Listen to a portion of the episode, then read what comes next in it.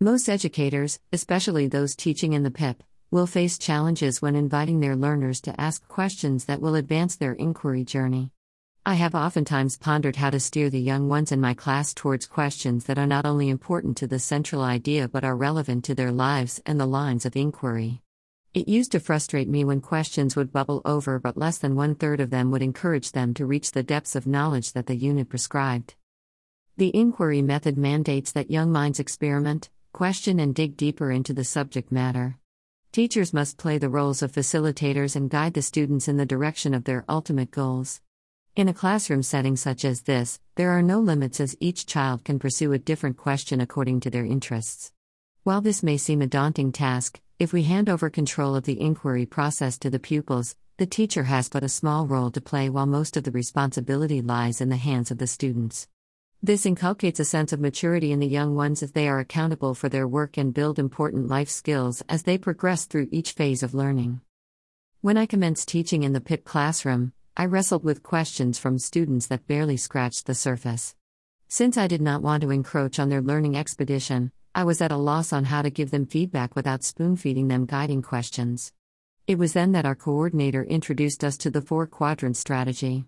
This approach elicits answers and feedback from the students while offering them a framework on how to create pertinent questions. The four quadrants. The first step that I took was to construct a grid on a whiteboard slash blackboard. You can also do this activity virtually by using Google Jamboard or by sharing your screen. The learners should be given a central idea to ponder over and will jot down their burning questions. Once done, they can embark on placing their queries within the grid. The grid is separated into four boxes which include the following titles important, not important, urgent slash relevant, and not urgent slash relevant. The facilitator will call out the question and the learners will reflect on the value that the question brings to their knowledge base. For example, during the unit on migration, students posted the following questions, to mention a few. Are the people who migrate happy or unhappy? Why do people migrate? Does migration take place from state to state or internationally as well? Can anyone migrate? Are there many migrants in my school? We then began to plot the questions on the grid. The students began to analyze the relevance and importance of each question and move the questions to the appropriate zones. Some questions were relevant but did not require immediate attention. Others were both relevant and important and needed to be inquired into before branching out further into the topic of migration. As we went along, the Jamboard began to fill with questions that the students sorted into quadrants with no help from me. Collaboration played a key role as the learners had to agree on a quadrant before placing a question there. Students' questions assigned to quadrants.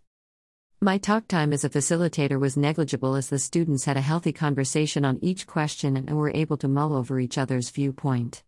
This activity also taught the young ones the importance of reflecting on one's thoughts before speaking.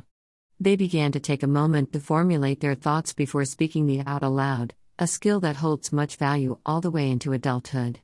This strategy has become an integral part of the inquiry process in my classroom, and I resort to it whenever I see the questioning phase go awry. One can also modify the four quadrant strategy by creating an X and Y axis if you find that easier. I have tried both methods and found them to be easy for the learners to grasp. I hope this post helps to keep the inquiry fires burning in your classrooms.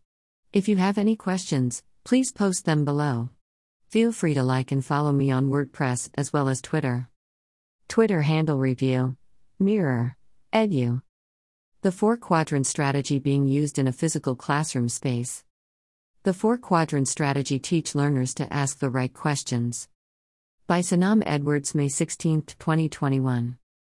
Maximizing student agency learners plan their own unit in my classroom. By Sanam Edwards, May 12, 2021. The Teacher Diaries Screen Time for Young Ones Boon or Bane? By Sanam Edwards, May 10, 2021.